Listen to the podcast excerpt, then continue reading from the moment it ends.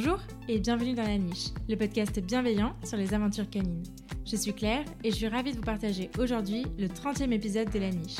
La Niche est un podcast qui aborde les thèmes divers et variés qui entourent le monde canin et qui se veut bienveillant, inspirant, construit et positif. Toutes les deux semaines, je vous partage mes conversations avec des personnes passionnées. Elles viennent raconter à mon micro les expériences et aventures qu'elles ont vécues avec leurs chiens, leurs réussites, leurs plus beaux moments, mais aussi leurs difficultés et les leçons qu'elles en ont tirées. Aujourd'hui, je suis ravie de vous partager ma conversation avec Livia Arcé. Livia est psychologue clinicienne, comportementaliste canin et pratiquante en thérapie assistée par l'animal. Dans cette discussion, elle nous raconte son parcours avec Django, Nazca et Nelliel, petits chiens loups inuits du Nord fraîchement arrivés. Avec ses multiples casquettes, Livia revient sur son expérience et sa connaissance du puppy ou doggy blues. Phénomène dont on parle assez peu et qui pourtant est très fréquent, Livia revient avec expertise, bienveillance et compassion sur ce qui se passe pour l'humain à l'arrivée d'un chien. Comme d'habitude, vous saurez tout ou presque de ce sujet passionnant qui mêle encore une fois psychologie humaine et comportement canin. Alors que vous soyez déjà humain d'un chien ou que vous vous apprêtiez à le devenir, cet épisode est pour vous. Mais je ne vous en dis pas plus et je vous invite tout de suite à rejoindre ma conversation avec Livia. Et bah salut Livia Coucou Tu vas bien? Ça va et toi? Oui, ça va, merci. Bah, je suis ravie de t'accueillir euh, sur la niche. Merci beaucoup d'avoir accepté mon invitation. bah, C'est normal, ça me fait plaisir aussi. On va commencer par les présentations. Ouais. Qui es-tu, Livia? Je m'appelle Livia, moi j'ai bientôt 25 ans. Moi je suis psychologue pour humains. Et à côté, je me suis formée en, en comportement canin pour pouvoir normalement, à la base, hein, pas du tout exercer en tant que comportementaliste, mais pour pouvoir faire des thérapies assistées par l'animal. Mais du coup, les plans ont changé et puis voilà, je fais les trois. Ok, ça marche. Donc, médiation animale, c'est ça? Thérapie assistée par l'animal, ouais. Pas tant médiation. C'est un autre sujet, mais effectivement, là, c'est plus euh, tout ce qui va toucher euh, à toutes les activités que tu peux faire dans le milieu du soin et de l'aide à la personne avec un animal. Là où les thérapies, c'est vraiment bah, tout ce qui est euh, géré par un thérapeute en amont, et du coup, il y a toute une visée de séance, de consultation, etc., etc., et de travail avec l'animal. D'accord, ok. Hyper intéressant, ça commence bien. Bon, tu as plusieurs chiens, je crois. Est-ce que tu peux nous les présenter? Oui, alors du coup, j'ai... je les regarde en même temps. J'ai Django, qui est un berger allemand qui a 8 ans maintenant. Nazca, qui est aussi un berger allemand, une femelle, elle par contre, qui a 4 ans. Et le petit dernier, Nelliel, qui est un petit Inuit du Nord, un type de chien. Et qui a 6 mois. 6 mois à la terreur. Là, il dort paisiblement, donc ça va. On est là pour en parler. Oui. Je voulais revenir un peu avant ça sur euh, ton expérience antérieure avec euh, les chiens, avant de- d'avoir les tiens. Est-ce que toi, tu as toujours grandi avec des chiens ou est-ce que, euh, bah, une fois grande, adulte, tu t'es dit go, je me lance? Ah non, alors pas du tout. Et en plus, c'est un truc que j'avais j'avais pas mal entendu sur, sur tes différents podcasts avec, bah, je pense un petit peu comme tout le monde, j'ai eu des chiens depuis toujours. Moi, jamais. Mes parents n'ont jamais eu de chien. Mon papa est bolivien, alors il y avait des chiens, mais c'est des chiens qui vivent dans la rue. Euh, donc c'est pas vraiment, enfin je veux dire, le lien, l'animal, tout ça c'est bien différent. Et, euh, et du coup, jamais, jamais, de nulle part, je n'ai aucune idée d'où ça vient. je travaille encore ça avec ma psy, je n'ai aucune idée d'où ça vient. Mais depuis petite, je veux des chiens et je veux du berger allemand. Je ne sais pas pourquoi, je ne sais pas d'où, je ne sais pas. Mais ça a toujours été berger allemand. Sur Nintendo, j'avais euh, que des bergers allemands. que ça, que ça, que ça. On est de la même team. Tous en pension, c'était terrible à chaque fois. Mais, euh, mais ouais. Du coup, euh, non, pas du tout de chien avant. Django, je l'ai eu quand j'avais 16 ans. Je pense que mes parents en avaient marre, très clairement. Je pense aussi que j'ai lu des bouquins de manipulation pour pouvoir les forcer à, à m- à m'offrir un chien. Euh, mais finalement, ça a bien tenu. Et euh, c'est aussi une belle preuve d'humilité, je trouve, un petit peu au quotidien, là où euh, des fois on, on peut dire oui, mais trop jeune pour avoir un, un animal, etc., etc. Alors sans faire des généralités, il y a plein de personnes qui, comme moi, ont eu un chien jeune et finalement, on a fait des erreurs, nombreuses. Mais je crois qu'il n'est pas trop mal, là, le monsieur Jean-Jean. C'est cool. Mais du coup, non, pas d'expérience avec les chiens avant ça. Ok. Mais bon, tu as quand même ton premier qui t'est arrivé à, à 16 ans. Qu'est-ce qui t'a motivé à prendre un chien euh, aussi tôt? Parce que c'était quand même tôt. C'était ton chien à toi ou c'était euh, t'étais encore chez tes parents, j'imagine? Ouais, j'étais encore chez mes parents, mais c'était vraiment mon chien à moi. Euh, je bougeais déjà beaucoup. Et du coup, non, il m'a vraiment accompagnée un peu partout. Et je, je sais pas, ça a toujours été vraiment une évidence pour moi et je, je me, voyais, je me suis toujours vue avec un chien. Mais dès toute petite, genre, je sais que ma maman, elle me disait qu'à 3-4 ans, euh, quand on se baladait, je disais déjà, euh, ce serait bien d'avoir un chien.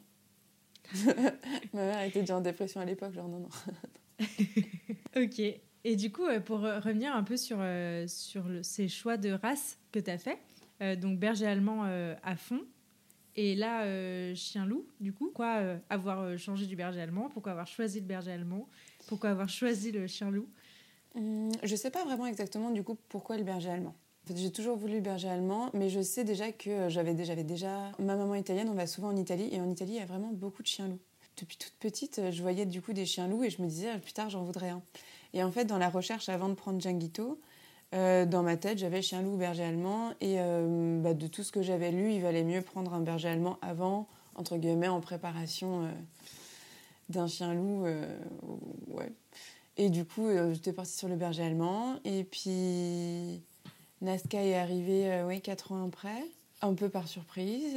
Et puis j'aime beaucoup le berger allemand, j'aime beaucoup son entièreté, j'aime beaucoup son caractère. Euh, mais c'est vrai que bon, après, j'avais décidé de, de, me porter sur un chien loup, comme je le voulais au départ. Mais euh, j'ai mis beaucoup de temps. J'ai mis beaucoup, beaucoup de temps parce que c'est un milieu qui est.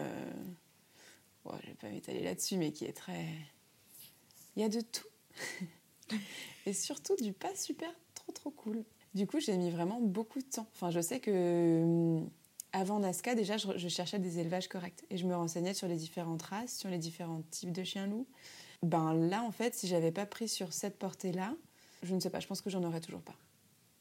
Ok. Je pense que ça, réussit, ça réunissait absolument pas tous mes critères qui pourtant me semblent pas non plus euh, dingues. Voilà. Du coup, je, je sais pas, je sais pas énormément pourquoi. Le chien loup, je sais que c'est beaucoup par rapport à son caractère et parce qu'il a pas le côté berger alors ça va dépendre de quel type de chien loup, hein, encore une fois, mais, euh, mais le berger allemand, c'est quand même, il y a quand même quelque chose où euh, il y a quand même quelque chose d'une hypervigilance et d'une protection et d'une défense où j'adore ça, mais dans un autre côté, des fois au quotidien, c'est une grosse charge mentale. Parce qu'on fait vachement gaffe. Là où j'ai l'impression que sur euh, certains types de chiens loups, en tout cas, on est moins là-dessus.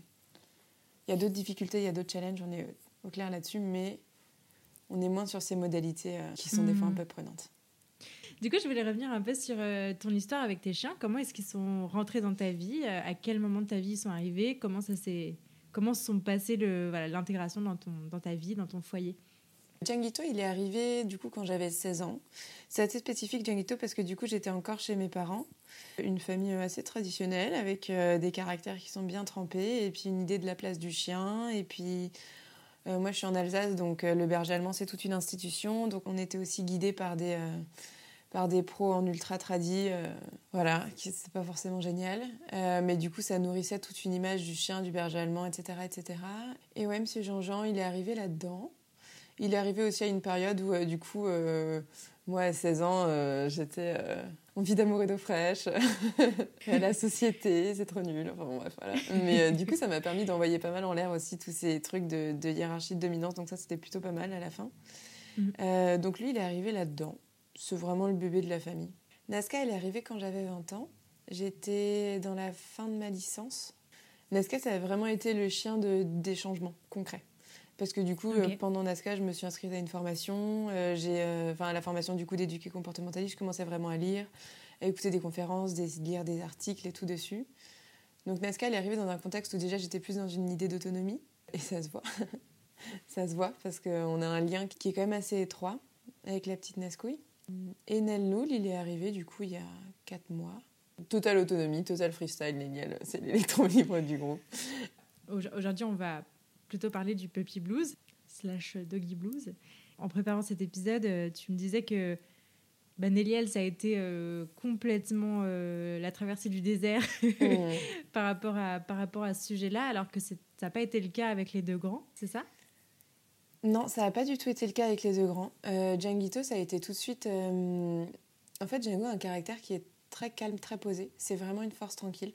Mais vraiment, quand je me pose à côté de lui, c'est toutes mes énergies se posent. C'est assez dingue. Et du coup, il, il, a, il, a, toujours été quelque chose de très stable pour moi. Mais dès petit, il est né vieux, ce chien. C'était un vieux. Il faisait pas de blagues, il n'était pas drôle, il faisait que des trucs d'adultes dès petit. Enfin, c'était. Ouais. Et du coup, non, je n'ai pas du tout eu ça. Enfin, c'était tout de suite euh, quelque chose de très. De très ouais, c'était un, un, super pote pour moi. Nazca aussi, mais du coup de l'autre côté. Nazca, c'était un bordel.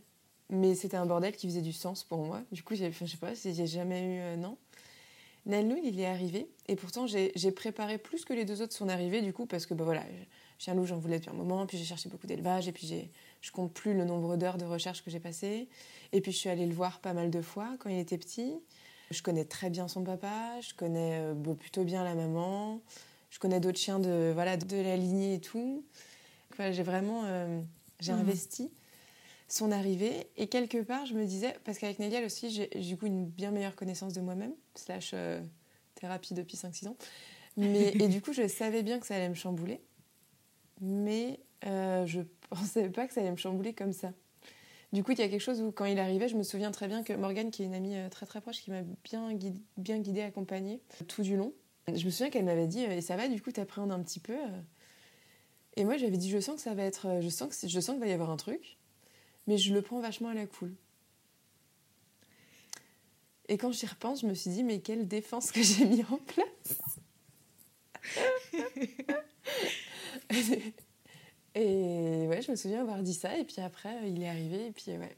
Il est arrivé, et puis super à l'aise. Mais c'est des images, je sais que comme ça, ça va, je sais pas si ça va beaucoup parler, mais euh, du coup, c'est une autre amie qui est venue avec moi, Camille, euh, qui est venue avec moi chercher Nel, et puis alors trop mignon, trop pipou et tout. Et puis on va dans la voiture et il était super calme. On avait 3h30 de route.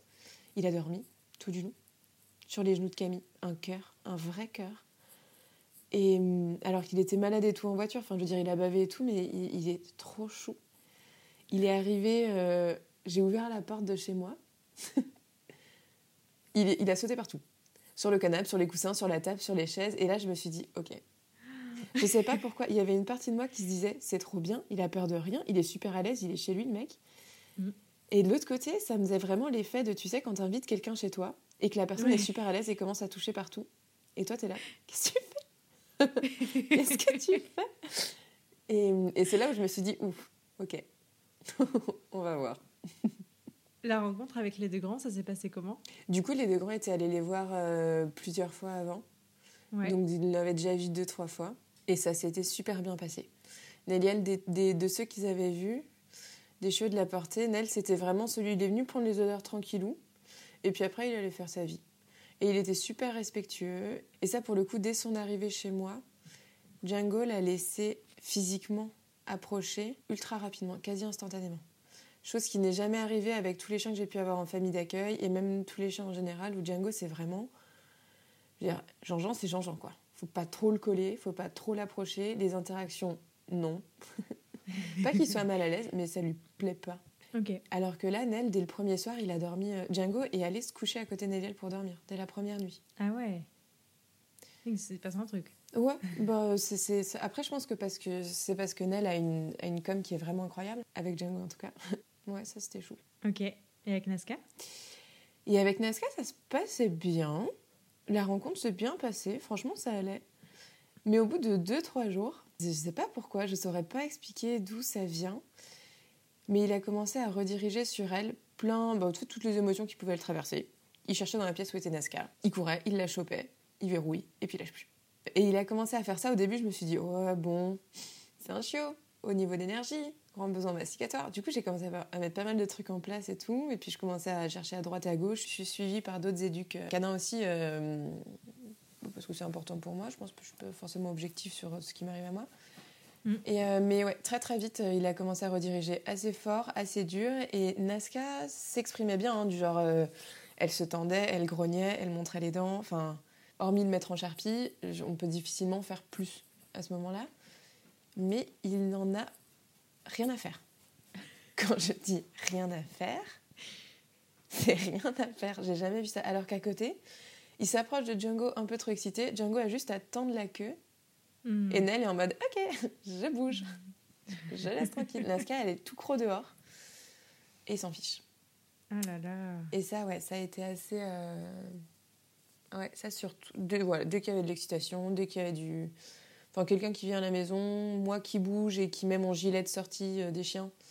où il l'a très vite assimilé et du coup, euh, papa puis cherchait et puis il la chopait. On va dans le jardin. Pour lui, c'était synonyme de jeu. Il la chopait, il la harcelait de fou. Est-ce que tu dirais que c'est comme ça que ton puppy blues a commencé? Non, non, non, non.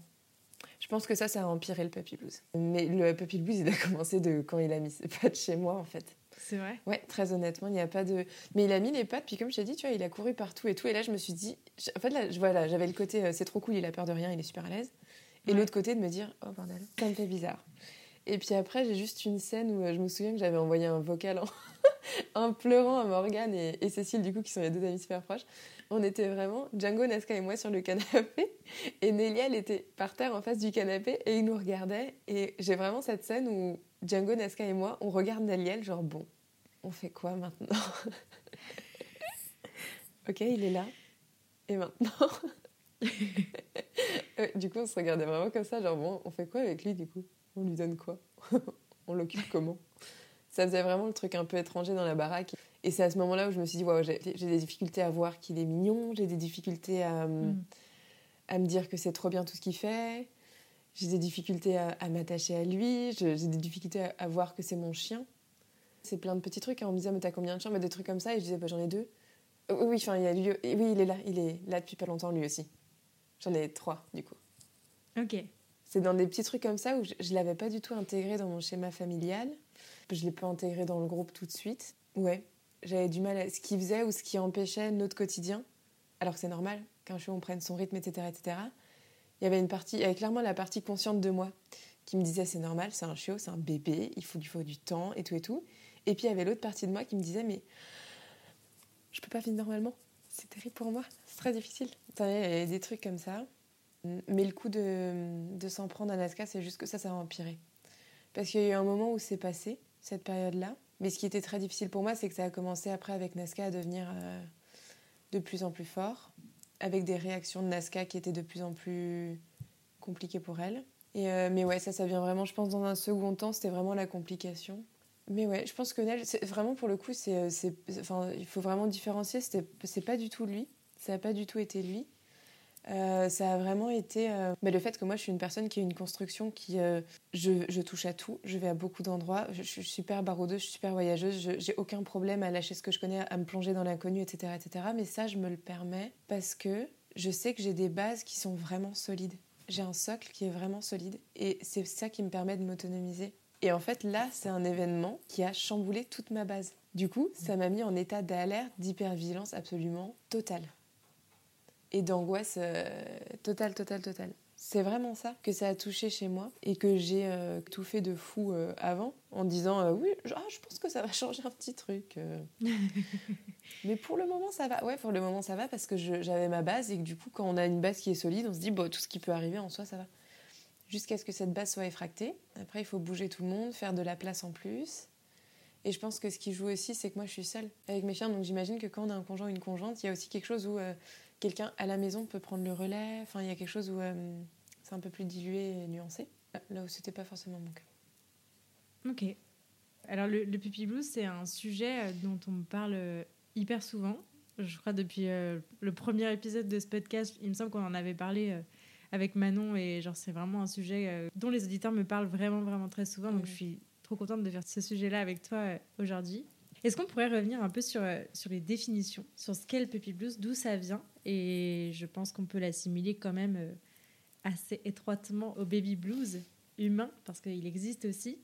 Euh, c'est pas un sujet dont on parle beaucoup, je crois. On commence un petit peu à en parler un peu, mais je pense qu'on le, on le subit un peu plus malgré nous que ce à quoi on, peut se préparer. Oui, je pense que c'est pas super connu. Mais juste que la définition n'est pas super connue. Enfin, je sais que moi, par exemple, quand j'en avais parlé, parce que du coup, sur mes réseaux, je suis assez transparente sur ce que je vis. J'en avais parlé et je sais que j'ai reçu mais un nombre incalculable de messages, alors de soutien d'une part, mais surtout de messages pour me dire mais en fait j'ai pleuré pendant trois jours parce que tu as mis des mots sur ce que j'avais vécu avec mon chien. Et des personnes qui savaient même pas que ça existait, qui savaient pas que ça portait un nom, et surtout qui savaient pas que c'était dans une forme de normalité, que c'est ok en fait de passer par là.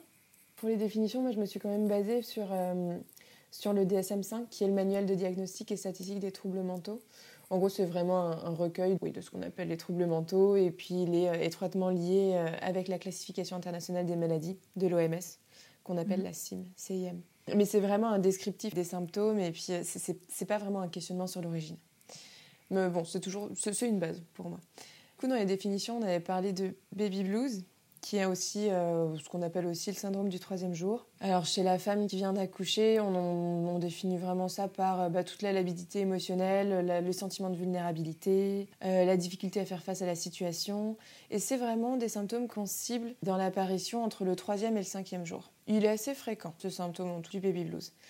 La psychose puerpérale, elle, il y a une notion beaucoup plus brutale et un peu plus longue. C'est du coup entre en général le 3 et le 15e jour, je crois, 14e ou 15e jour, après l'accouchement. Euh, il est beaucoup plus rare. disons que, en tout cas, le tableau clinique, il comprend, euh, je crois que c'est trois composantes. C'est tout ce qui touche autour de l'humeur, avec un spectre dépressif qui est assez important, et des délires de persécution couplés avec un état confusionnel en général pas rentrer dans les détails, mais on en parle euh, au niveau des troubles psychotiques, qui sont déjà plus importants, plus, entre guillemets, graves. Pour la personne. La dépression postpartum, qu'on couple beaucoup plus en fait avec tout ce qui touche au, alors déjà au bio, mais aussi au social. Donc c'est vraiment un modèle euh, biopsychosocial, c'est comme ça qu'on l'appelle. Et euh, du coup, on le couple avec alors, tout, tout, ce qui touche aux changements hormonaux et biologiques hmm. chez la femme, donc avec une grosse chute hormonale. On parle aussi de quelques prédispositions génétiques et bah, beaucoup de prédicteurs psychosociaux. Donc des, antécédents de dépression ou d'anxiété durant la grossesse, euh, des événements de vie qui sont super stressants, peu de soutien social, des personnes qui sont peu entourées. Tout ça sont quand même des facteurs assez précipitants. Donc ça, pour moi, c'est les, euh, c'est les trois grosses définitions pour un peu mieux comprendre. Euh. Ouais. Ok. En fait, ce qu'on entend dans ces trois phénomènes-là que tu viens de définir, c'est que ça concerne à chaque fois un accouchement et donc ça comprend une dimension hormonale qui n'est pas le cas quand un chien arrive. Alors, il y a sûrement des choses qui se jouent sur le plan hormonal au niveau de l'attachement naissant, etc. Mais j'imagine quand même que ça n'a absolument rien à voir avec ce qui se passe après un accouchement. Et ce qui est rigolo, c'est que pour autant, on peut quand même ressentir des choses similaires parce que bah, notre vie est chamboulée, parce que nos attentes font face à une réalité qui peut être différente, parce que c'est le final de notre préparation, de la pression qu'on a pu se mettre jusque-là. En fait, dans les deux cas, ça reste l'arrivée d'un nouvel être dans notre famille. Oui, totalement. Alors, je suis pas trop trop habilitée pour parler de tout ce qui peut se passer au niveau physique et chimique dans notre corps. Après, je pense que d'une certaine manière, il doit aussi y avoir des hormones qui sont libérées quand il y a des gros changements, que ce soit de stress ou autre dans nos vies. Donc, peut-être qu'il peut y avoir aussi une chute hormonale, mais on la compare absolument pas toutes les hormones que peut avoir une femme enceinte euh, après l'accouchement. L'idée, c'est pas de comparer au niveau factuel l'accouchement avec euh, l'arrivée d'un chiot, mais plus de comprendre qu'il peut y avoir des ponts en termes de liens et en termes de changement de vie, tout simplement. Parce que c'est pas comme euh, acheter une nouvelle voiture. Là, c'est vraiment accueillir un nouvel être dans sa famille et dans son quotidien. C'est être responsable d'un nouvel être vivant au quotidien. Et tout ça, c'est des choses qui, sont, euh, qui peuvent faire écho à plein de choses du vécu de la personne. Et c'est là où, pour moi, on peut faire des liens avec, du coup, le baby blues. Et je pense que c'est pour ça qu'on appelle ça le doggy blues ou puppy blues. C'est parce qu'il y a des liens évidents qui peuvent être faits, même dans les, même dans les vécus, pour des femmes qui ont vécu un baby blues et des personnes qui ont vécu, du coup, un doggy blues à l'arrivée du chien. Hmm. Qui le disent. assez clairement d'ailleurs, euh, oh oui bien sûr, j'ai vu des ressemblances entre les deux. Quand j'avais fait mes stories sur, euh, sur l'arrivée de Néliel un peu après, on m'avait aussi, donc j'avais eu plein de types de retours, mais j'avais eu aussi un bon nombre de retours sur des personnes qui me disaient que là, pour le coup, je tombais vraiment dans l'anthropomorphisme et que, euh, voilà, elle me soutenait pas là-dedans, quoi. Dans le sens où là, mm. voilà, de dire que tu vis la chose difficilement, ok, mais de là à tomber dans l'anthropomorphisme, c'est très peu professionnel, etc., etc.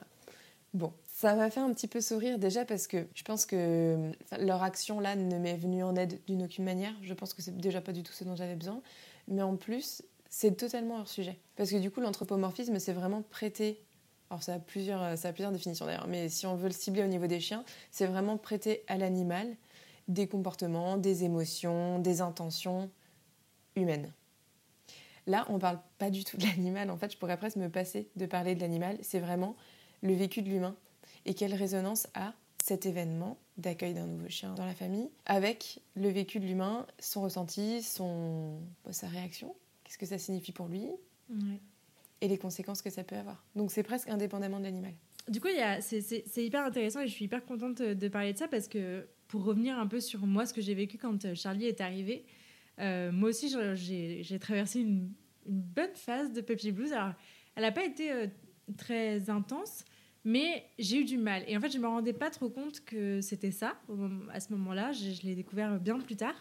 Mais c'est vrai que Ouais, bah Charlie, j'ai mis. Euh, j'ai bien mis euh, peut-être euh, peut-être 4, 5, 6 mois peut-être avant vraiment de moi, je sais pas, de me dire que c'était mon chien. euh, tu vois, pareil, un peu ce que tu décrivais. Enfin, voilà. En plus, il était. euh, bah, c'est un chien de chasse, donc euh, de base, il est quand même assez indépendant et, et il n'est pas hyper collé à nous. Il, il aime pas trop les manipulations, il aime pas trop trop les câlins. Maintenant, ça va beaucoup mieux, mais, mais au début, c'était pas du tout le cas. Donc, il était jamais vers nous, il était jamais. euh, il venait jamais demander de, de câlins. Alors, il faisait ses conneries dans son coin, mais c'était toujours. Il y avait beaucoup de distance physique Ouais. entre nous.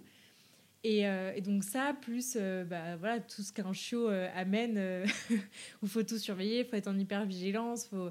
Voilà, c'était mon premier chien aussi, et donc c'était beaucoup de pression en fait, et beaucoup de pression aussi parce que bah, je vivais chez mon compagnon avec ses enfants, et que voilà, j'avais peur qu'il abîme des choses et qui n'étaient pas forcément à moi. Enfin, voilà, il y avait beaucoup de choses qui entouraient ça, mais c'est vrai que sur le moment, je me disais bon bah je sais pas sais pas si c'est normal ou pas Euh, bon c'est mon chien mais euh, voilà on, apprend à se connaître quoi. Mais voilà c'était un peu c'était un peu bizarre.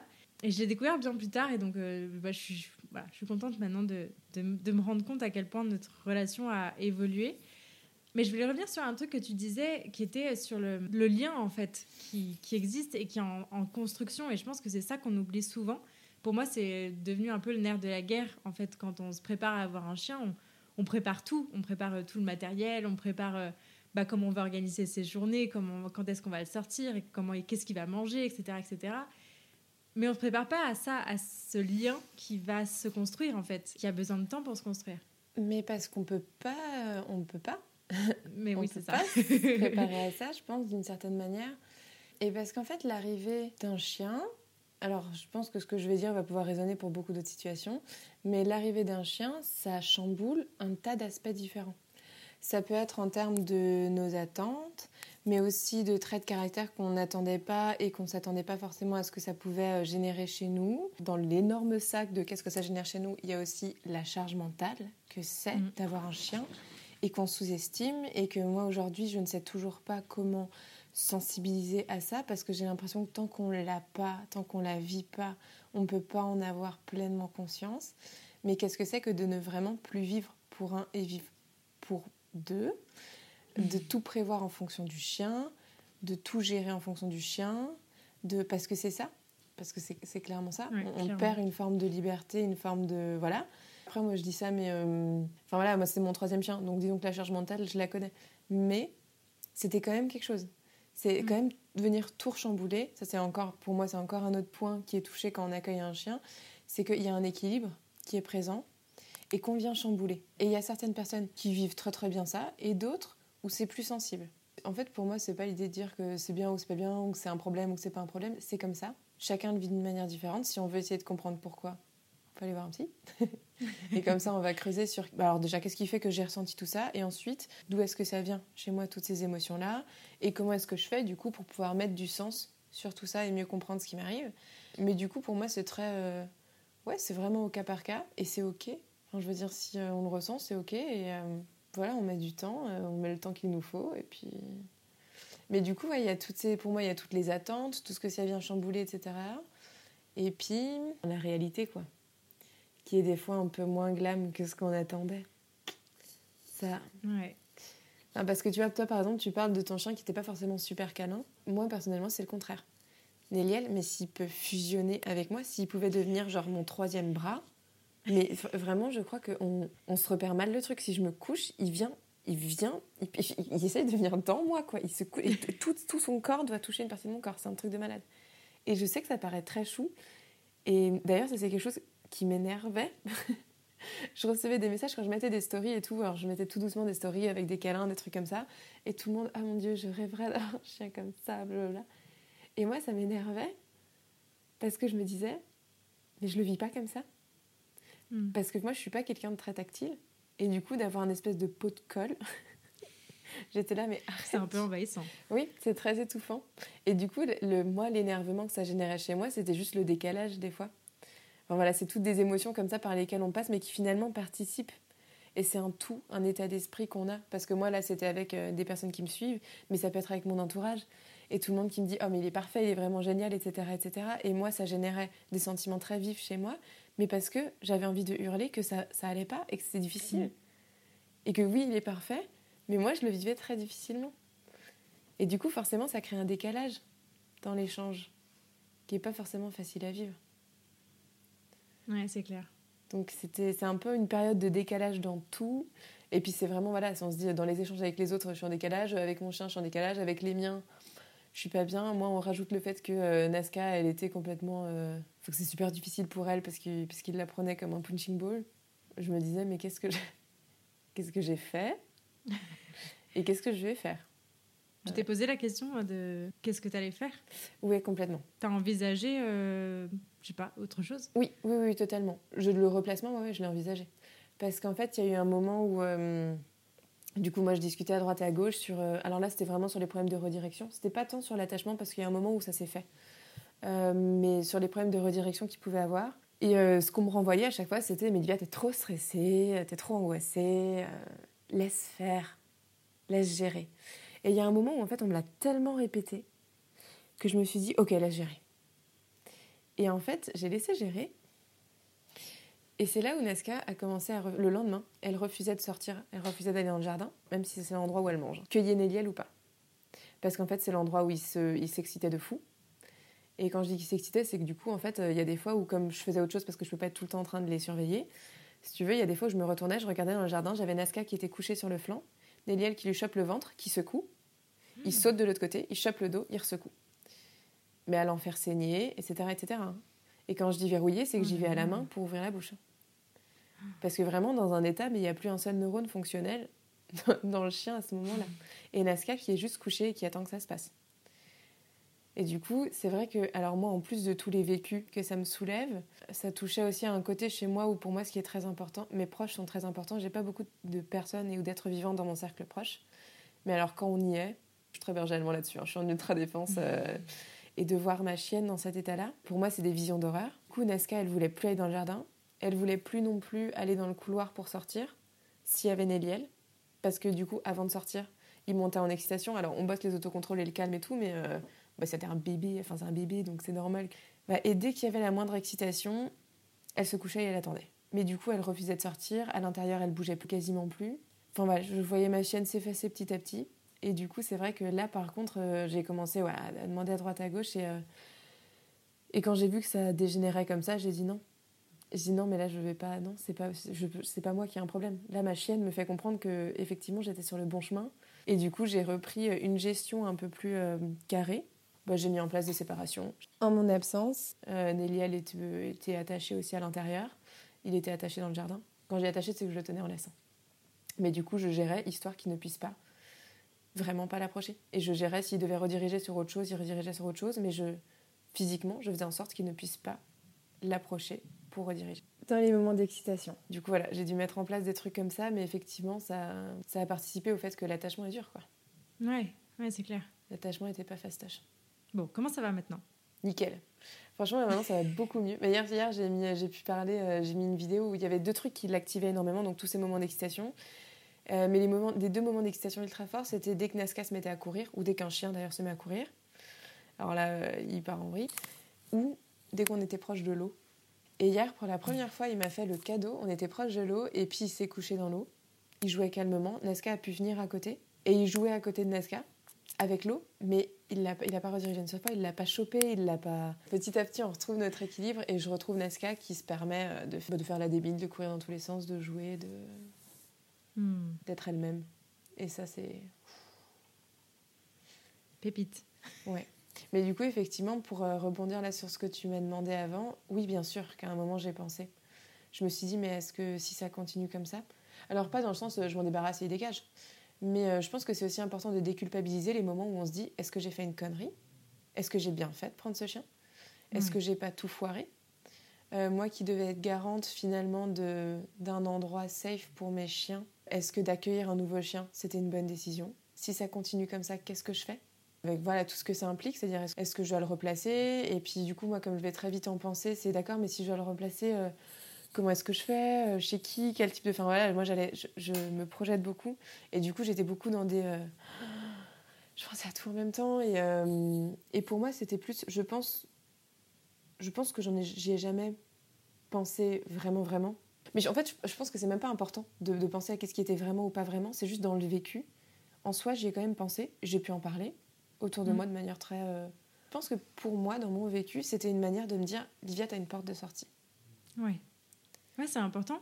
Oui. De pas s'interdire des choses, euh, de pas euh, s'obstiner à s'offrir d'une situation sans chercher d'issue, même si c'est pas forcément euh, des voies qu'on va prendre, mais en tout cas de savoir qu'elles sont là, c'est parce que je pense que c'est- aussi quelque chose qu'on ne dit pas. D'ailleurs, je crois qu'on en avait parlé dans le tout premier épisode avec Manon justement, de se dire que euh, c'est ok aussi des fois. euh, même si ça fait pas longtemps que le chiot est là ou le chien est là, hein, parce que les, les deux fonctionnent, de se dire ok bah genre euh, je vais passer le relais en fait pendant quelques jours Mhm. je vais décompresser un peu retrouver mon état émotionnel euh, normal Ouais.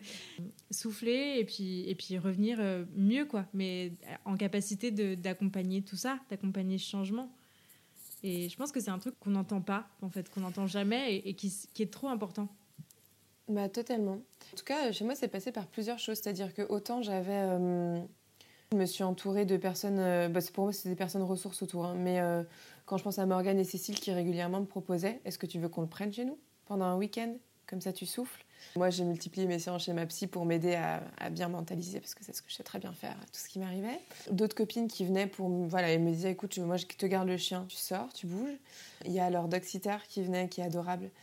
Euh, et qui venait et puis qui, euh, s'en occupait qui me disait allez sors avec les grands tu dégages je prends un temps pour toi Euh, voilà mais du coup tout ça et puis il y a eu aussi des moments où j'ai décidé de les mettre je les ai mis en pension un week-end et je suis partie euh, un week-end je, je sais même plus où je suis partie euh, changé d'air je suis partie chez mes parents ou un truc comme ça en Suisse euh.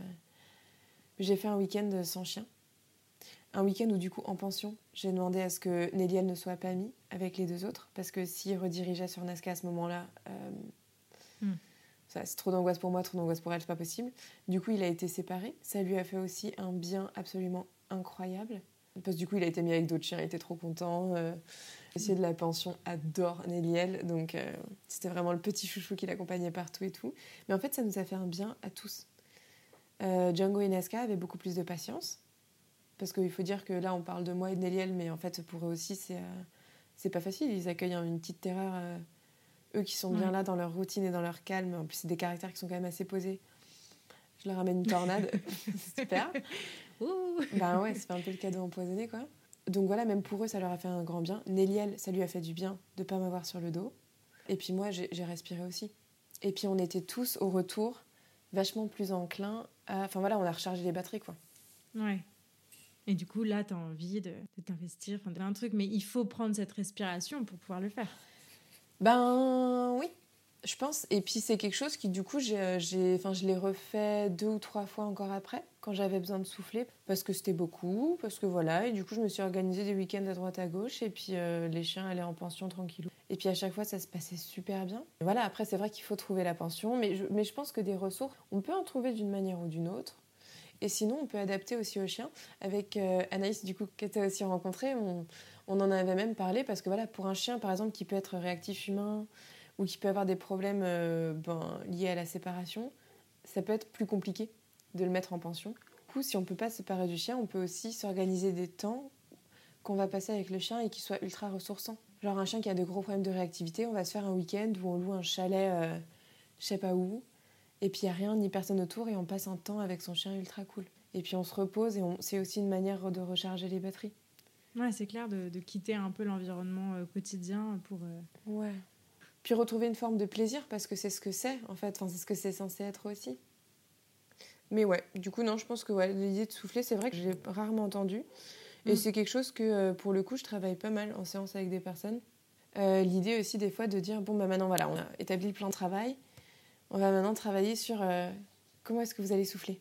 Et alors là, pour les chiens qui peuvent être laissés à la maison et tout, c'est assez- c'est c'est plutôt simple parce que du coup, on peut dire, bah, on fait une bonne balade le matin et puis après on le laisse à la maison et puis en tant qu'humain, euh, ça fait partie du plan de travail que vous ayez des moments où je veux que vous sortiez, je sais pas, vous allez au ciné, à un resto, ou je sais pas, je m'en fiche, mais vous allez faire un truc qui vous fait plaisir.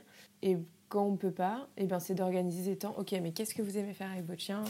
Qu'est-ce que vous aimez chez lui? Et on, on fait plein de trucs. euh. Ou de dire, bah, parce que du coup la visio peut aider beaucoup aussi. J'avais une cliente comme ça où euh, on avait acté que deux fois par semaine, elle organisait avec des amis en visio des jeux de société, une soirée jeux de société. Et du coup, c'était une manière pour elle de. Elle pouvait pas partir physiquement, mais du coup, elle partait. euh, Bon, elle s'amusait quand même avec ses amis. euh. Ouais, c'est chouette. C'est une manière de couper. Ouais, ouais. c'est clair.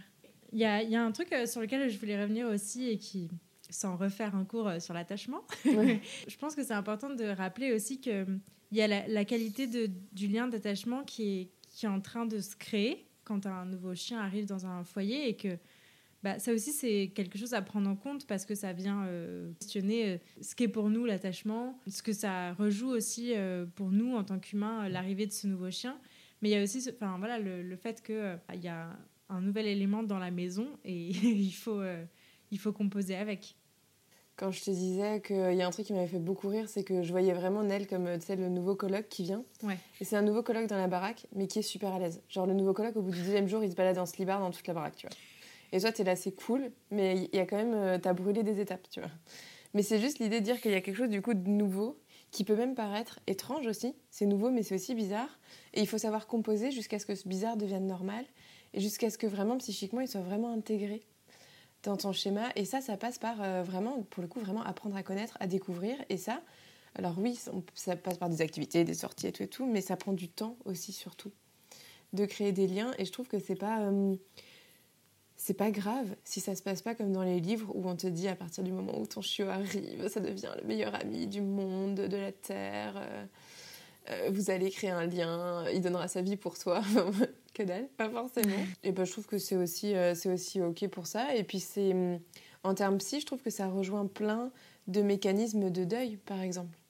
Tu vois, de faire le deuil bah, du chien imaginé, projeté, rêvé. Euh, mais non seulement du chien, mais aussi de la relation. Du coup, là, tu vois, t'en parlais toi, mais tu vois l'idée de la relation du chiot qui arrive et qui te fait plein de câlins et puis on dort ensemble et tout et tout. Bah là, toi, tu t'es retrouvé. Euh, non. tu te retrouves face à un électron libre. Merde. ouais, et lui, là, non, dégage, toute seule.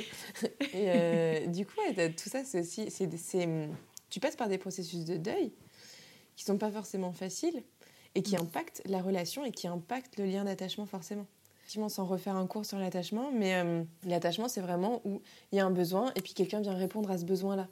Mais qu'est-ce qu'il y a plein de choses qui peuvent faire que tu n'es pas en capacité de répondre aux besoins du chien à ce moment-là? Euh, moi, de toutes les raisons que j'ai énoncées depuis le début, on fait que, bah, par exemple, sur le besoin affectif et tout Néliel, j'étais pas au rendez-vous. J'étais pas au rendez-vous, j'étais pas capable de lui faire tous les câlins qu'il voulait parce que pour moi, c'était déjà trop. C'est là où des personnes ressources été super parce que alors Morgane s'est donné à cœur joie de, de venir et de lui remplir ce besoin de fusion physique. Mais oui, du coup, forcément, tu vois, ça a un impact sur ta capacité à répondre à ce besoin, à énoncer aussi tes besoins, aussi à te gérer émotionnellement. Forcément, si tu es un peu plus à cran émotionnellement, tu es aussi à cran euh, bah, dans toutes tes réactions, dans tous tes vécus, dans tout. Là où, du coup, le besoin de faire des pauses est super important à respecter. Ouais. C'est vrai que c'est ça, en t'entendant le, le, dire, effectivement, sur. Euh, sur ses besoins à soi, euh, sur son, son état émotionnel, tu vois, je, avec du recul, je, je, me dis que ouais, j'étais vraiment trop sous pression. Quoi, tu vois.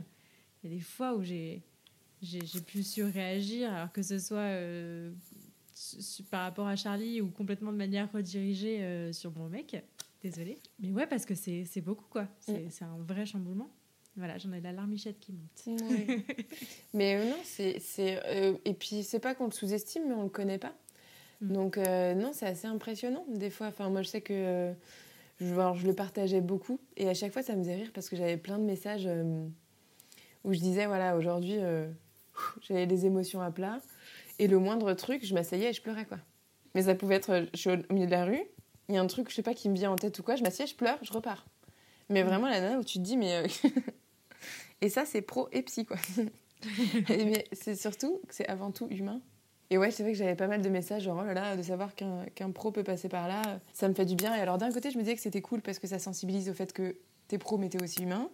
Et de l'autre côté, il y avait euh, Livia humaine qui était là, genre, mais arrêtez Vous me mettez encore plus à mal Mais de prendre le côté euh, que c'est cool parce que ça sensibilise. Et que c'est pour ça euh, que je suis sur les réseaux d'ailleurs. Mais. Mais oui, forcément. En tant qu'humain, je trouve que c'est une énorme pression. Et puis du coup, euh, bah, c'est dur d'être euh, sur tous les fronts. Ouais, et puis euh, pour en revenir un peu au sujet de, de l'éducation de son, de son chien là, qui arrive, parce que le but, le gros enjeu quand il arrive, c'est aussi de, bah, qu'il apprenne tout ce qu'il a à apprendre, qu'on apprenne à vivre ensemble certes, mais qu'il apprenne aussi lui ce qu'il doit apprendre pour s'intégrer dans notre, dans notre vie. Je trouve que ça aussi c'est un, un, vrai sujet parce que bah voilà, euh, si on n'est pas euh, bien ou stable ou assez, chill, on va dire, c'est, compliqué aussi de faire de l'éducation positive là-dedans. tu vois, des fois, ça peut être. Euh, franchement, moi, j'étais, j'étais convaincue, j'étais pas aussi connaissante, sachante qu'aujourd'hui, mais.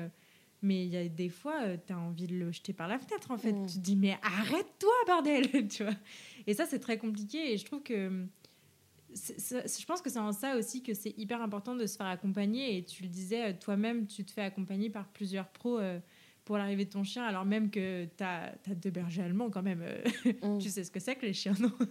Ben ouais. Je sais ce que c'est que les chiens, mais là, c'est pas... là, c'est vraiment en termes humains qu'on vient m'aider. Oui, ouais, Tu vois non, mais c'est ça, c'est ça.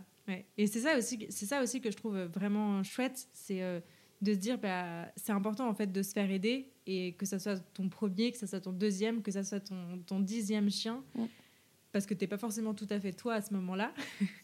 et que ça fait beaucoup quoi, pour une seule personne humaine euh, de, de, gérer tout ça. Ah mais, mais totalement. Et euh, par exemple sur, euh, bah, tu vois les, les, scènes dont je te parlais avant, tu vas de voir ma chienne étalée sur l'herbe et, et, de la voir en souffrance et un peu en Il y a des fois où, où bah, je, faisais sortir Djanguito parce que je sais qu'il pouvait calmer le jeu, alors que c'est pas sa place, ça doit pas être son rôle, que ça devait être à moi de gérer, que euh, vraiment je lui demandais des trucs. Euh, enfin, tu vois, pour moi, je, pour moi, j'étais plus en capacité de remplir ma fonction de guide à ce moment-là, et il est venu prendre le relais alors que c'était pas sa place.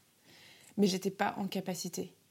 J'étais pas en capacité. J'étais, j'étais dans un état où Enfin, franchement, les vécus de violence que ça me, ça me soulevait, de, de, de violence passée pour moi, etc., etc., c'était trop dur. Je, mm. J'en tremblais, j'en pleurais de me dire, mais qu'est-ce que je viens de voir là? Mm.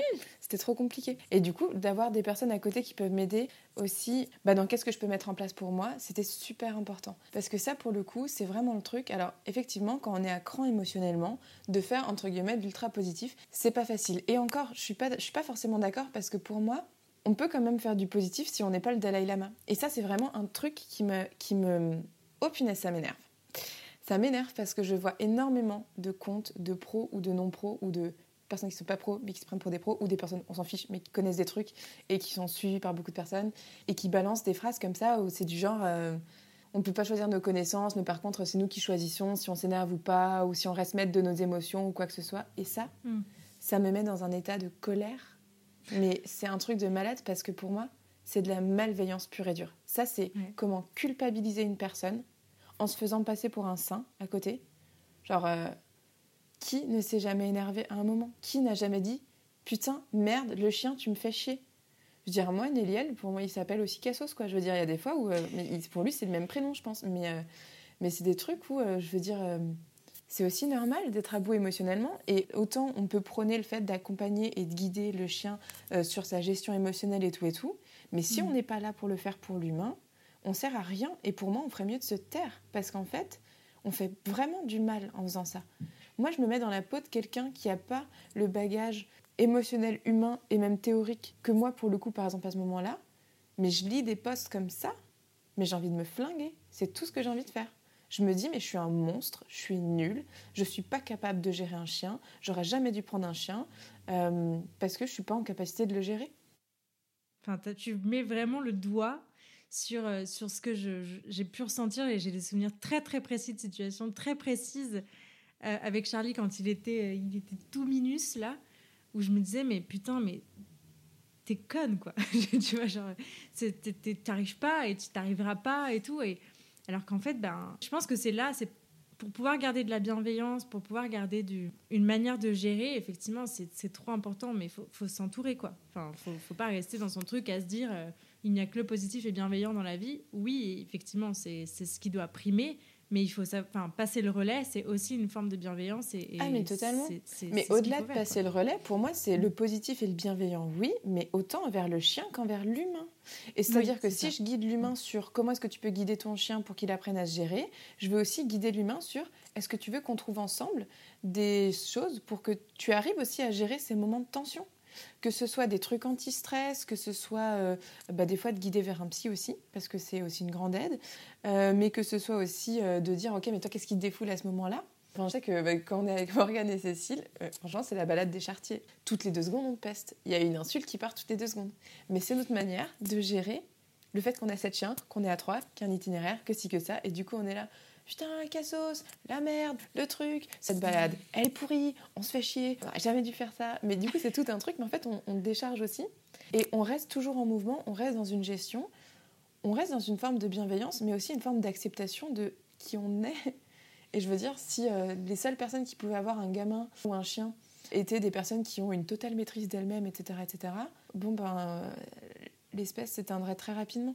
Mon idée, c'est pas de dire que euh, bah voilà, il faut se décharger, il faut tabasser le chien ou le ou voilà faire des trucs qui sont vraiment pour le coup dans du coercitif et dans de la violence physique euh, ou, psychologique, enfin tu vois, différentes choses euh, parce que nous on n'est pas bien. Non, mais c'est de dire qu'il y a un moment, il faut aussi accepter ce qui vient de nous et trouver des manières qui soient constructives de pouvoir se gérer aussi. Moi, je me souviens que j'avais vu une nana qui m'avait dit bah faut prendre sur toi. J'étais là, ah bah merci. ok, euh, je suis donc une merde. J'étais là, genre, ok, mais là, moi, en ce moment, ça va pas parce que c'est vrai que j'arrive pas parce que je suis à bout, quoi, et, j'arrive pas à me gérer. Bah, prends sur toi. Eh bah, super, je vais grave mieux. non, mais c'est. Et je sais que ça paraît. Enfin, là, tu vois, j'en rigole et tout. Mais sur le mm. moment, ça m'a fait pleurer. Ouais. Parce que je me disais, waouh, c'est si simple pour elle de répondre ça comme ça, ça veut dire que ça devrait être simple de le faire, et moi, j'en suis incapable. Et du coup, pour moi, non, c'est super difficile pour les personnes. C'est pour ça que pour moi, il y a vraiment un accompagnement qui doit être, qui doit être double, quoi. Et d'être en capacité de. Si on n'est pas en capacité de se protéger soi-même aussi de ce genre de personnes, bah d'arriver de s'entourer de personnes qui peuvent nous aider là-dedans. Mm. Dans l'épisode qui sort aujourd'hui, c'est l'épisode donc avec Anaïs où on parle euh, d'anxiété de séparation, enfin en tout cas de, de problèmes euh, de comportement liés à la séparation et à la solitude. Et, et on, on appuie euh, notamment sur le fait que c'est très isolant et très culpabilisant comme situation. Et en fait, je pense que ça se retrouve aussi beaucoup dans, le, dans l'arrivée d'un, nouveau chien dans, dans, sa maison. Parce que euh, ben, on a envie d'être là, on a envie de tout faire, on se met une pression énorme. Donc on est un peu tout seul aussi dans notre, dans notre truc parce que euh, tout le monde autour a bien identifié que euh, c'est bon, elle va avoir son chien, elle va être à fond mmh. dedans, donc on va la laisser gérer son truc. Où personne ose trop venir, s'immiscer, etc., etc. Donc on est tout seul et en plus de ça, ben, on, culpabilise vite de tout ce qui nous traverse, quoi. Ouais. Ouais, non, c'est pas facile de réussir à sortir de tout ça. Euh. Mais après, tu vois, le... encore une fois, je, veux bien dire que pour moi, il faut pas dire que c'est pas normal et tout, tu vois, d'avoir de la pression. Franchement, factuellement, c'est normal d'avoir de la pression, d'avoir de la charge mentale et tout. On n'y échappe pas, qu'on le veuille ou non, on n'y échappe pas. C'est juste que si on se retrouve en difficulté par rapport à ça, et eh ben d'arriver à s'entourer de personnes qui viennent nous aider bah voilà, pour moi c'est au même titre qu'on dit que quand le chien est en difficulté, on vient l'aider, le guider, euh, on vient vraiment, tu vois, l'étayer pour qu'il passe au mieux ce moment-là. C'est la même chose pour l'humain. Et franchement, j'ai vu euh, des dégâts faits par des pros, que ce soit en positif, alors les coercitifs, on en, enfin traduit, on n'en parle même pas, euh, mais des pros en positif, j'ai vu des dégâts où moi ça m'a fait vraiment de la peine. Il y a des fois, en, en séance, j'avais les larmes aux yeux parce que je me disais, mais en fait, euh, bah, la personne ne s'en rendait pas compte, hein, mais euh, je pense que c'est le bagage psy qui me donnait aussi cette lecture-là, mais je me disais, en fait, de ce qu'elle me décrit là, la pro qu'elle a vue avant a fait des dégâts dont elle n'a même pas idée. C'est-à-dire que là, humainement, elle a effracté cette personne et l'a remise en question sur toute son estime d'elle-même, sur un tas de choses, juste parce que elle a fait de la merde au niveau de l'accompagnement. Et tu te dis, franchement, d'en arriver là, c'est lourd. Mm. c'est lourd. Et la personne ne s'en rendait pas compte que c'était pour ça. Et moi, ce n'était pas forcément très important de le pointer. En tout cas, là, tout de suite. Donc, c'est plus dans l'accompagnement où je vais le pointer un peu plus tard en disant, tu vois, ça vient pas forcément de toi, mais ça vient aussi de, voilà, de toutes les idées reçues que tu as pu recevoir de différentes manières. Parce que voilà, mais euh, on s'en passerait vraiment volontiers. Franchement. Je pense qu'on pourrait faire un épisode entier sur le sujet, mais euh, en, quelques mots, j'aimerais euh, souligner avec toi le lien qui est hyper étroit quand on se forme au métier de, comportementaliste ou d'éducateur canin avec euh, la psychologie humaine parce que, encore une fois, on n'est pas là pour éduquer des animaux, mais pour transmettre à des gens et accompagner des gens. Et en fait, ouais, bah, tu as tout dit là, en fait, je pense, sur, sur les, les dégâts qui peuvent être faits quand on n'est pas initié à ça. Mhm. Quand on n'est pas sensibilisé, en tout cas. Et Ouais. c'est pour ça que, par exemple, dans la formation humain-animaliste, moi, ce qui m'intéressait beaucoup, et c'est pourquoi j'avais accepté euh, d'être formatrice, c'est parce qu'il y a réellement une volonté de transmettre aux pros un bagage pour dire regardez, n'y allez pas les mains vides, parce que vous pouvez faire des dégâts, et faites bien attention à ce que vous allez faire. Mm. Parce que c'est une chose de connaître euh, l'animal, mais là, le but, c'est que l'animal, je peux lui apprendre ce que je veux. Si je guide pas correctement l'humain, j'y arriverai pas. Ça va pas servir à l'animal. Moi, ça va me mettre en échec aussi professionnellement parlant. Et l'humain, humainement parlant, bah, je le mets, euh, je le mets six pieds sous terre, quoi. Donc, pour moi, c'est important parce qu'en fait, quand on va, donc, euh, on a bien compris que l'idée, c'est de travailler auprès de l'humain. Et c'est pas juste auprès de l'humain, genre, je vais, c'est, auprès de l'humain sur quelque chose qui est ultra intriqué à sa vie personnelle. Parce que du Mm. coup, si on comprend tous les enjeux relationnels qu'il peut y avoir entre un chien et un humain, de venir toucher à ça, Dieu sait les répercussions que je peux avoir. Et du coup, il faut vraiment que j'y aille doucement et en étant respectueuse de la personne, de son rythme, de ses capacités, de sa capacité d'adaptation. Enfin voilà, il faut vraiment que moi je sois vraiment en capacité d'identifier et de m'adapter et de guider au mieux sans forcer, sans trop brusquer non plus. Alors des fois on, brusque un petit peu par la force des choses, mais euh, ouais, sans brutalité en tout cas. Parce que sinon j'arrive à rien et je fais des dégâts euh, qui peuvent être importants. Parce que le chien peut avoir pour une personne une place qui est vraiment très importante. Parce qu'il y a quand même une idée, qu'on le veuille ou non, pour moi, mais une forme de maternage, une forme de... Je veux dire, tous les liens avec le chien, quand on est en tout cas dans une idée d'éducation positive, tu vois, on est dans tous ces enjeux euh, relationnels de euh, je respecte l'autre, je fais attention à ma communication, je m'adapte à l'autre, etc., etc. Tout ça, ça peut très facilement faire écho à est-ce que moi, on a été guidant avec moi comme ça Est-ce que, est que moi aussi, j'aurais pas aimé qu'on soit comme ça avec moi? Est-ce que je l'ai été aussi avec d'autres pour des personnes qui ont des chiens mais qui ont aussi des enfants? Moi, ça m'est arrivé en consultation, a des enfants qui débarquent euh, et qui disent Ouais, maman, euh, j'aurais bien aimé que tu essayes de me comprendre autant que le chien. Et toi, t'es là au milieu, genre Ah, je vais disparaître. je vous laisse discuter. Mais tu vois, tous des trucs comme ça, et c'est fort, et c'est important. Et que ce soit conscient ou inconscient, ça peut faire écho à des choses qui sont, euh, tu vois, super euh, fortes. Et pour moi, il faut vraiment. Alors, euh, voilà, c'est pas l'idée de dire que si on veut être comportementaliste canin ou je sais pas quoi, il faut être, il faut être psy à côté. Mais un minimum sensibilisé à ça, à des techniques de communication qui viennent traduire une forme de posture professionnelle. Ça, c'est. Ouais, ça, il faut.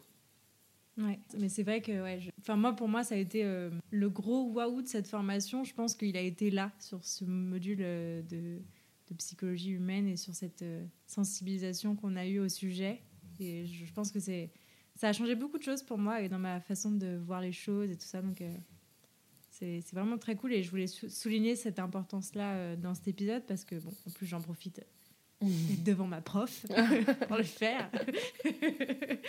mais, euh, mais ouais, non, c'est vraiment important, je crois. Ouais.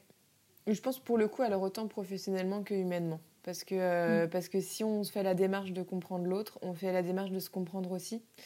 Et d'être en capacité de dire, euh, ok, mais qu'est-ce qui fait là que ce comportement-là chez l'autre, ça me met autant en difficulté. Et alors là, on ouvre une boîte de Pandore. euh, des fois, je, je rêverais de ne jamais l'avoir ouverte. D'un autre côté, c'est richissime. Je pense que ça marque vraiment un tournant dans les chemins professionnels de chacun. Mm. Et personnels aussi, du coup. C'est clair. De quoi passer maintenant à la partie euh, conseil. Qu'est-ce que tu dirais? Qu'est-ce- Quel conseil tu pourrais donner à quelqu'un qui s'apprête ou qui vient d'accueillir un chien ou un chiot? Euh, alors, je sais pas comment les autres l'appellent, mais moi, je sais que je fais beaucoup de ce qu'on appelle de, de- ce que j'appelle pardon de, de rendez-vous pré-adoption, c'est vraiment un rendez-vous où euh, voilà, c'est vraiment une séance où on reprend toutes les bases, donc vraiment les besoins fondamentaux, euh, les signaux de communication, euh, les mécanismes d'apprentissage, donc qu'est-ce que c'est que le renforcement positif, négatif, mission positive, négative, enfin voilà, vraiment tous le, les premiers apprentissages à mettre en place.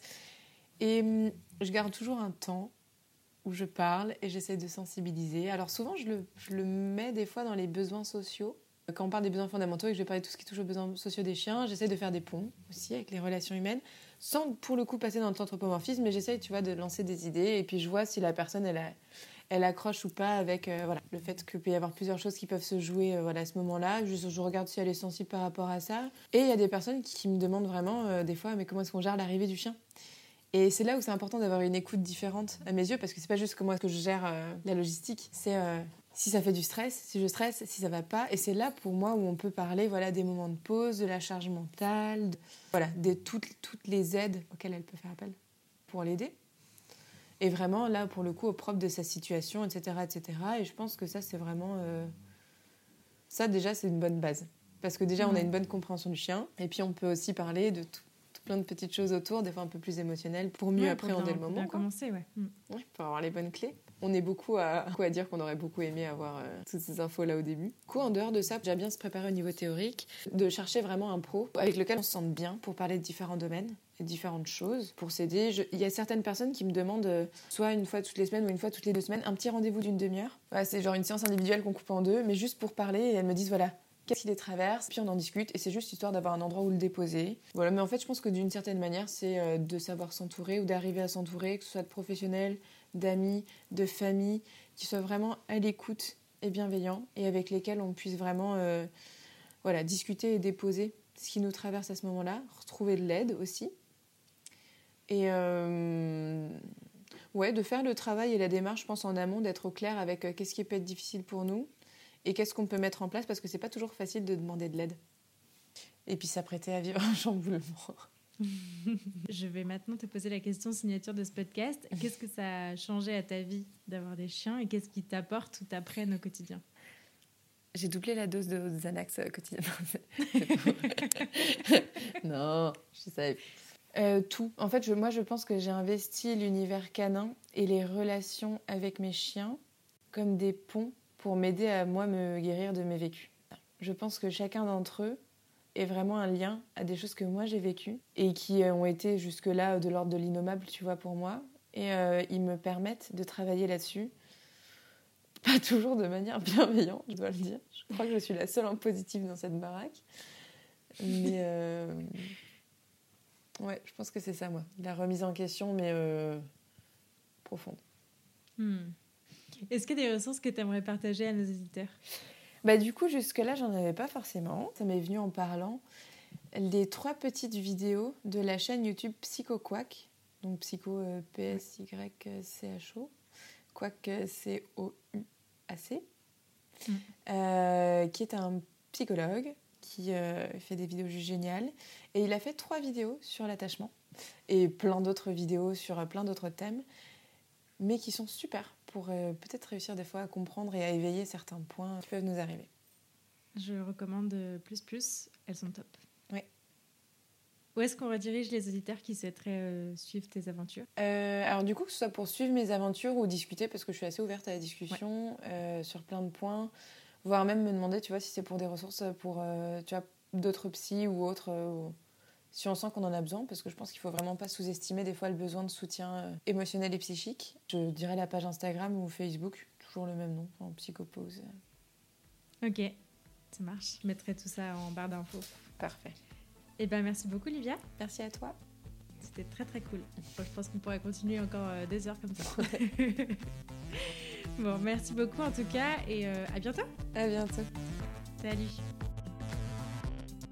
Merci beaucoup de vous être rejoint à ma conversation avec Livia et de l'avoir écouté jusqu'au bout.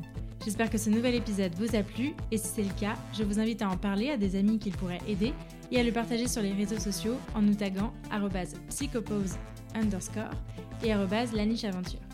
Si vous souhaitez soutenir ce projet, vous pouvez aussi me laisser une note et un commentaire sur la plateforme que vous utilisez pour m'écouter. Ça aide beaucoup le podcast à se développer. Pour enrichir votre écoute, n'hésitez pas à visiter mon site laniche-aventure.fr Enfin, pensez à vous abonner sur Instagram pour suivre nos aventures et ne rien rater des prochains épisodes, ils arrivent très vite. D'ici là, prenez soin d'eux, prenez soin de vous et je vous dis à la prochaine